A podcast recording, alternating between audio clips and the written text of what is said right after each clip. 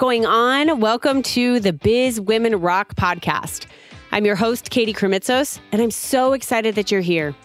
This podcast was designed for you if you are a woman entrepreneur who is incredibly driven and you want to be the one fully in charge of what your business looks like and therefore what your life looks like. We build businesses by design. I am so excited because today you are listening to the Great Eight series. I have dug into the archives of the Biz Women Rock podcast episodes from the past couple of years and literally handpicked, okay, well, not literally, virtually, I guess, handpicked eight of the best conversations that I've had over these past couple of years. Now, I'm bringing these specific eight to you for a couple of reasons. Number one, perhaps they got the most downloads over all of these years. And or perhaps they were just conversations that I keep finding myself referring to, whether in conversation with clients of mine, with women who are asking questions within the Biz Women Rock Facebook group, or honestly, just me remembering things as I go through along my own business journey. And I'm like, oh, I remember on the, on this episode, so and so said that, which is sort of a long way of saying that there are so many amazing nuggets of wisdom within all of these episodes. And lastly, and really, a big, big reason why I wanted to share the grouping of these eight episodes together is because they really embody what my true beliefs about business have become. That you are the one who gets to decide what your business looks like, and you have the freedom and the power to create what that is. And that the business that you're building is all about the inside journey. It is so much about who you are deciding to become and who you are evolving into and tapping into that at every step along the way. And that it's all okay, that your journey does not have to look like anyone else's. With that, I hope you enjoy each and every single one of these eight episodes. Whether you listened to them when they originally came out or this is your first time hearing them, I really encourage you to turn up the volume and listen to the wisdom within.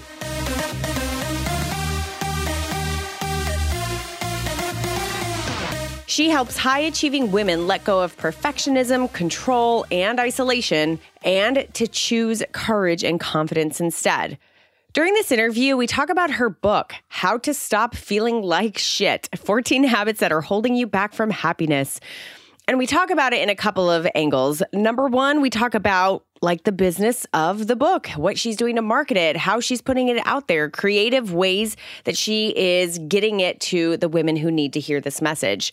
And on the other end, she and I really get intensely into the conversation of this negative self talk, all of these sabotaging things that we as women tend to do to ourselves to hold us back from the life that we really are meant to live. So sit back, hold on to your hats, and enjoy this conversation with the incredible Andrea Owen. Andrea, what's going on, girl? I am so glad to be here, Katie. Ah, hey. I'm so excited that you're here. You and I were connected by fellow Biz Women Rock member Anna Dutko, and she's amazing. I was just telling you. Shout out to Anna, yeah. Uh, I was just telling you that I was just boxing with her yesterday, and I heard it's a miracle right now that I can actually raise my arms to touch my computer. she's quite a badass, yeah she's a badass in everything, not just like her working out and everything, but she's just one of those people that shows up very passionately to life, which I uh, just honor so much. I a thousand percent agree with that. Yes. Yep. And so it's no wonder why she knows you and is working with you because that is somebody that you are as well. When she connected us, of course, I was doing my research and I'm like, okay, like what's this lady all about? And what I gathered from you is that you are just ridiculously passionate about sharing this message of wanting women to really love themselves and use that as a foundation to do some really awesome stuff in this world. And you really attack that from the vantage point of some basic stuff inside. What I found was that you and I have a lot of commonality in our desire to really talk to and deal with sort of the psychology of what's going on in a woman's head and all sorts of mm-hmm. different stuff. So I want to give everyone a, a little bit of a background about you, talk a little bit about your kickass life and how it came about and a little bit of your background. Well, I got it started. It's so funny. So in 2008, I started a blog and it was under the URL Live Your Ideal Life, which is so very cliche life coachy. It's like I'm almost embarrassed to say it. but then in 2010, I sat down with my best friend and we were kind of brainstorming and Your Kick-Ass Life was born just from a conversation about really what I want for women in general. And that was so many things. Like I think to say like, yes, I want women to love themselves. Sometimes that can feel very soft and like, oh, that's sweet, you know, flowery.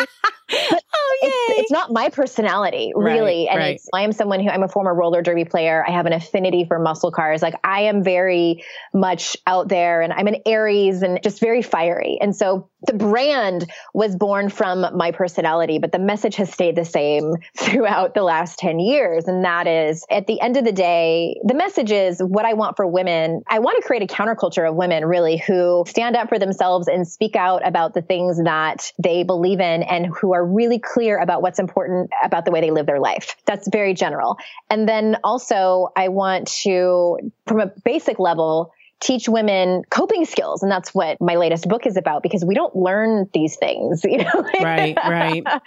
These like personal development this growth mindset we don't learn this in school. And so now it's up to us to figure it out.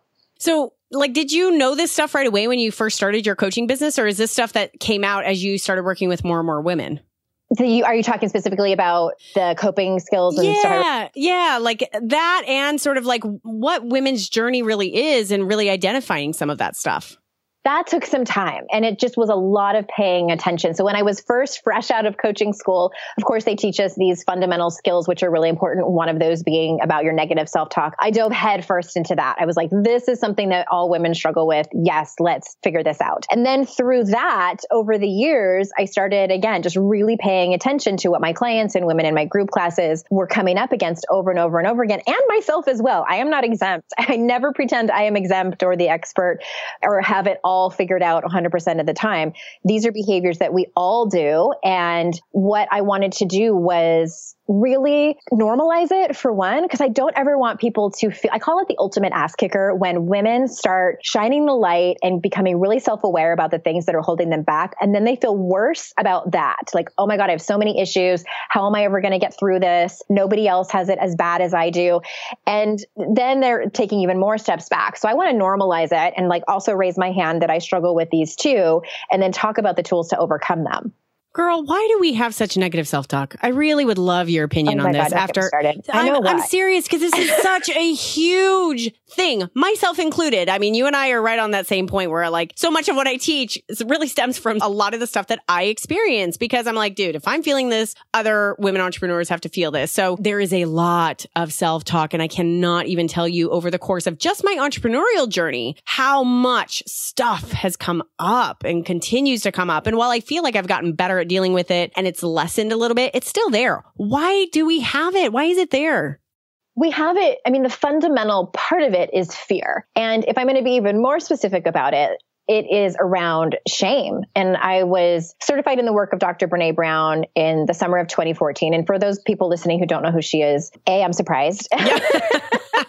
B, uh, she's a researcher and author who's dedicated her professional life to studying shame and connection and authenticity and courage. The reason I say that is because I started to see over and over again that the women that I was helping with their negative self talk, that was manifested because of shame. It was their negative self talk. And I can talk more about that if you want. But to, to, really answer your question, it can come from, for some people, it's from their family of origin. So they were outright told things, negative things about them that created these negative core beliefs and thus creates the negative self-talk. It also can come from past relationships that they were in where this was said. It also comes from our culture.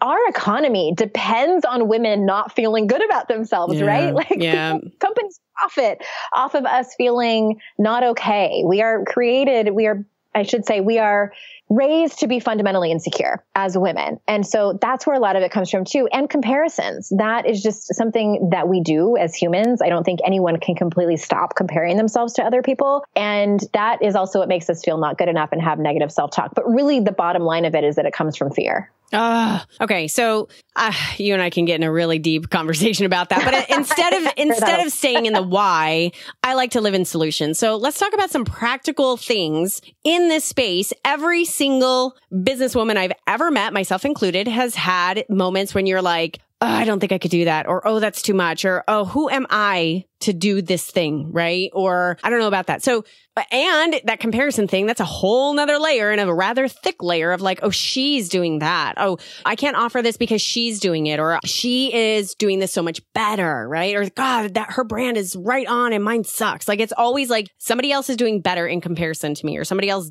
is executing better. Someone's more successful. Somebody's more basically than we are. So let's get into some practical strategies, some practical tools that you use to help us get out of that stuff.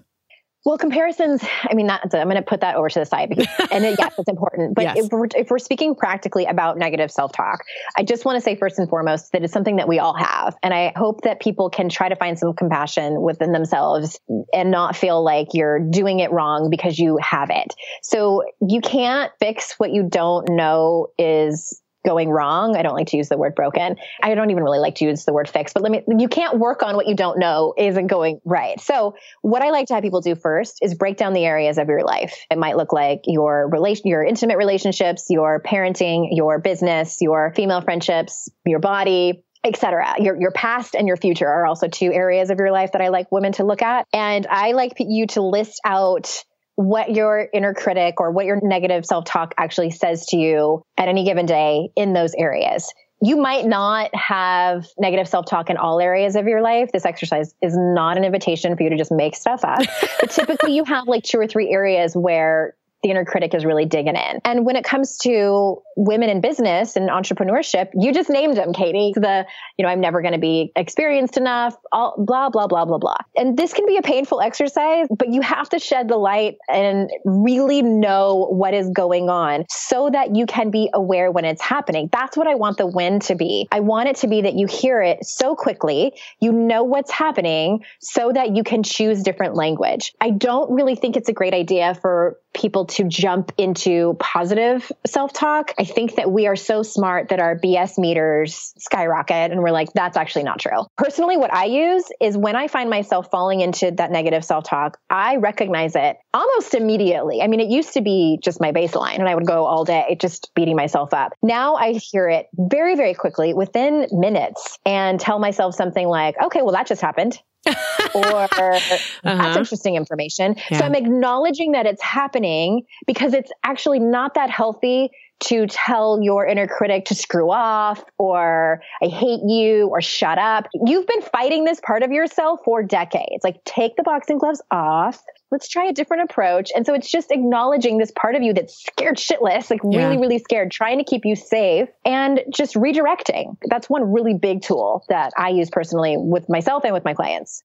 I love that. And if you're listening to this and you're a spiritually minded person, a big spiritual concept that I got a long time ago and just continues to show up and work itself for me is like, we are the humans that give thoughts meaning, right? So if you can detach meaning from thoughts, and this is part of what meditation, the practice of meditation does, if you can detach meaning from those thoughts and refrain from allowing them to take root inside of your head and therefore inside of your being and allow that meaning to then create your emotions, your actions, all that sort of stuff, if you can instead recognize that thought and then just like you said, like, okay, great well, that just happened. And then you move that thought, you literally and visually like move that thought off to the side. So a, vi- a, great visual that I always use is almost like I'm sitting and meditating next to a river and like the river that's moving, those thoughts that I have show up in that river and I just watch them go by. I just watch them go by, just watch them go by. And sometimes one of those thoughts comes up and wants to hang out with me. And I'm like, nope, you're going to go back in the river. See you later. Mm-hmm. See you later. And it's like a, it is a practice. Don't get me wrong. It doesn't always happen, but it, it's a cognitive choice not to hold on to that thought. I totally agree. I love that. And I think that it sort of comes with experimentation and practice about what works for you. I have so many tools for this. And I mean, there are creative tools and conceptual tools. And I always tell women, like, you don't have to use all of them. Like, I give you so many. It's like a buffet. Choose the one that is your favorite. And more importantly, like the one that works really well for you. I even tell people, like, hey, if being mean to your inner critic works for you and that makes you feel good about yourself and learn to love yourself and trust yourself and all of these things that we're all after, then use it. I have yet to see a woman that that actually works. but I think you need to do as much research as you need to do to see what actually is best for you. Yeah. Uh, so, so true. And in talking about this specific journey of the female entrepreneur, there are so many instances, so many things and experiences that can happen that make us feel less than and make us feel like we're not quite where we want to be. And I specifically think that ambitious women, specifically women who are constantly on fire, women who are constantly wanting to move, constantly wanting to accomplish, do things, live big, like we're constantly coming up with stuff that like gets thrown in our face that knocks us down. If we don't put the time and attention into I'm not going to call it mastering, but learning this practice and strengthening this muscle of mindset and learning how to manage your thoughts and learning how to tell that inner critic to shut up or how whatever practice we want to do with that, then we've done ourselves a massive disservice because at the end of the day, we become our biggest enemies in our journeys. I, I was on a podcast the other day and the host had asked me a question like, you know, Katie, you work with so many business women. What is the number one struggle they deal with? And without hesitation, I was like, ourselves. It is ourselves. Like we are the biggest obstacle between where we are now and where we want to be. And I would imagine that you find that to be the same. I do, especially women in business who are entrepreneurs, like your people. We tend to be highly ambitious and we take action quickly. We make a decision and we go after it. There's no like, there's typically no like hemming and hawing and sometimes there is, but not often. And what also leads to that is there's another chapter in my book is imposter complex. And I see this a lot mm. with women. And for anyone that doesn't know what that is, it's basically that feeling of however you got to where you got to is because of good luck or because of somebody else's contribution or because of a mistake or a glitch in the system somewhere. Mm-hmm.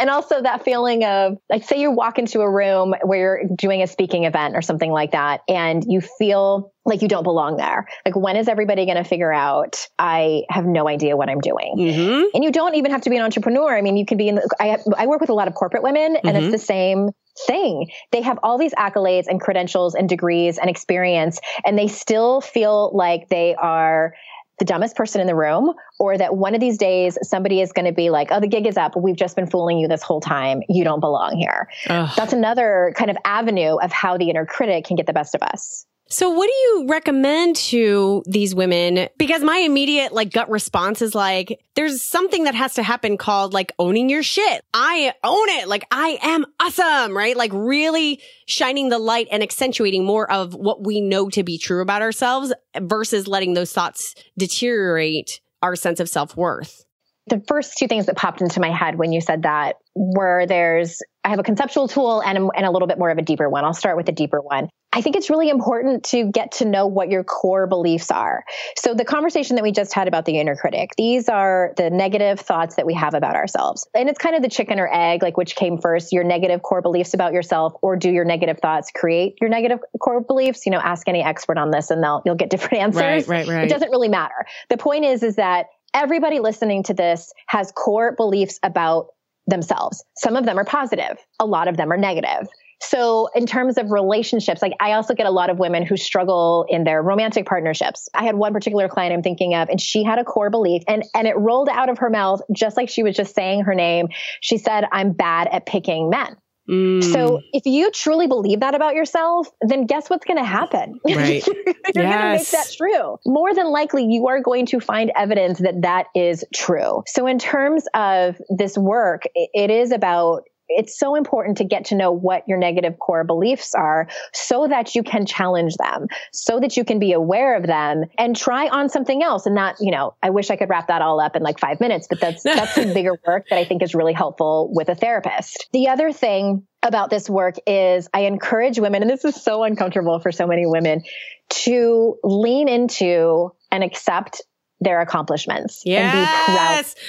Girl, oh. I want to like give you a giant hug right now. OMG. I just love, like, I can't tell you how many times I am talking to women, either in person or on the phone or whatever it is. You know, like I find out that they've done something and it hasn't, I didn't know that until like three months into our relationship with each other. I'm like, oh my God, that's amazing. And let me guess. And then she's like, oh, wasn't a big of a deal. Yes. Like, oh, you know. yes, totally. I do that too. I have to consciously stop myself. So, for instance, with this particular book, we kept the foreign rights. And what that actually means is that my literary agent can make deals, make publishing deals with publishing houses that are outside of the United States. With my first book deal, that was not the case. So the publishing house kept it and then they do all that. So it's obviously better to have a deal where you keep the foreign rights and then can sell them. So we're on our fifth deal now. So we have Korea, China, Australia, Greece, and I just got an email yesterday that we secured Lithuania. Wow. And with the last few emails I've gotten from him,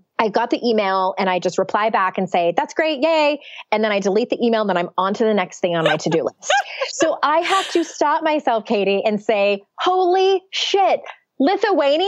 Like, yeah. Yeah. And think like, this is amazing. This is a dream come true. But there's a part of myself that says, and here's where my inner critic comes in and says, Oh my God, nobody wants to hear about that on social media. Like, don't make people uncomfortable. And for me, it's a core belief. I have a core belief that I've been working on for, I don't know, the last decade that if I shine too bright, I will make other people uncomfortable. Ah. Oh. Thank you for saying that out loud. I think that that's, that's a very, very common one. It is very. common.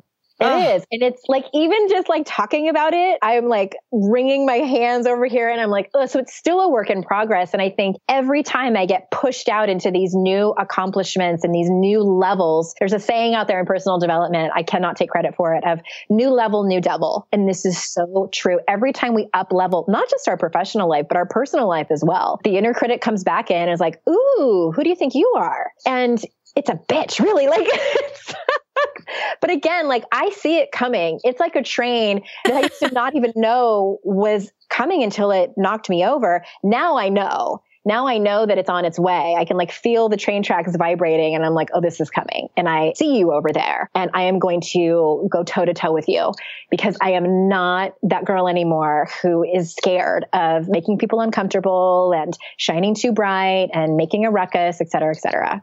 Oh, I love that. I have a similar one called If I Shine Too Bright, I'm Not going to be relatable. People will think I'm a snob. And I have a huge value, core value of being relatable. And I, I thrive on connection, like deep connection. So like if I'm too big, that means that I'm not relatable and I'm a snob and people will be too detached from me. Mine is similar, but the language I use is if I shine too bright or have too much success, I will leave people behind. Oh, yeah.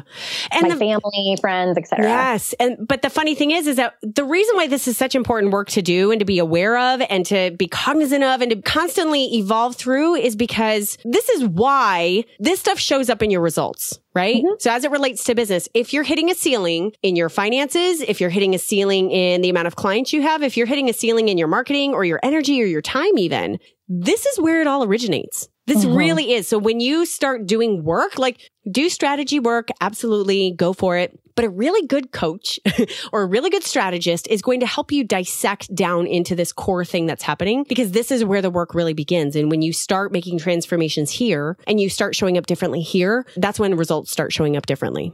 I think that's so important. I think there's some coaches out there and I love it when, when like strategists, I hired a consultant and she straight up and down told me like, I don't do mindset. We just do strategy. And I think that's good to know.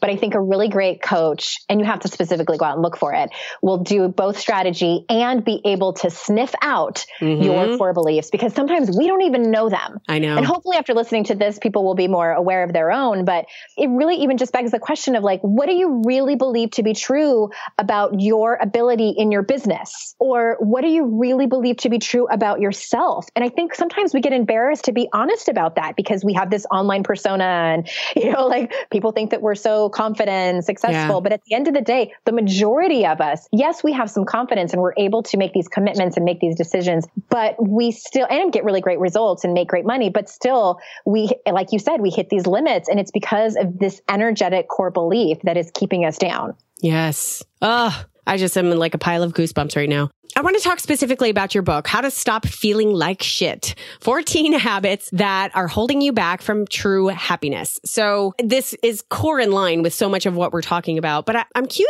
on the fact that you use the word habits. And it doesn't surprise me based on this conversation because it's all about training, training our brain, training our mind, training how we're showing up. Talk to me a little bit about maybe just one type of habit that you're addressing in here and how that shows up in our level of happiness.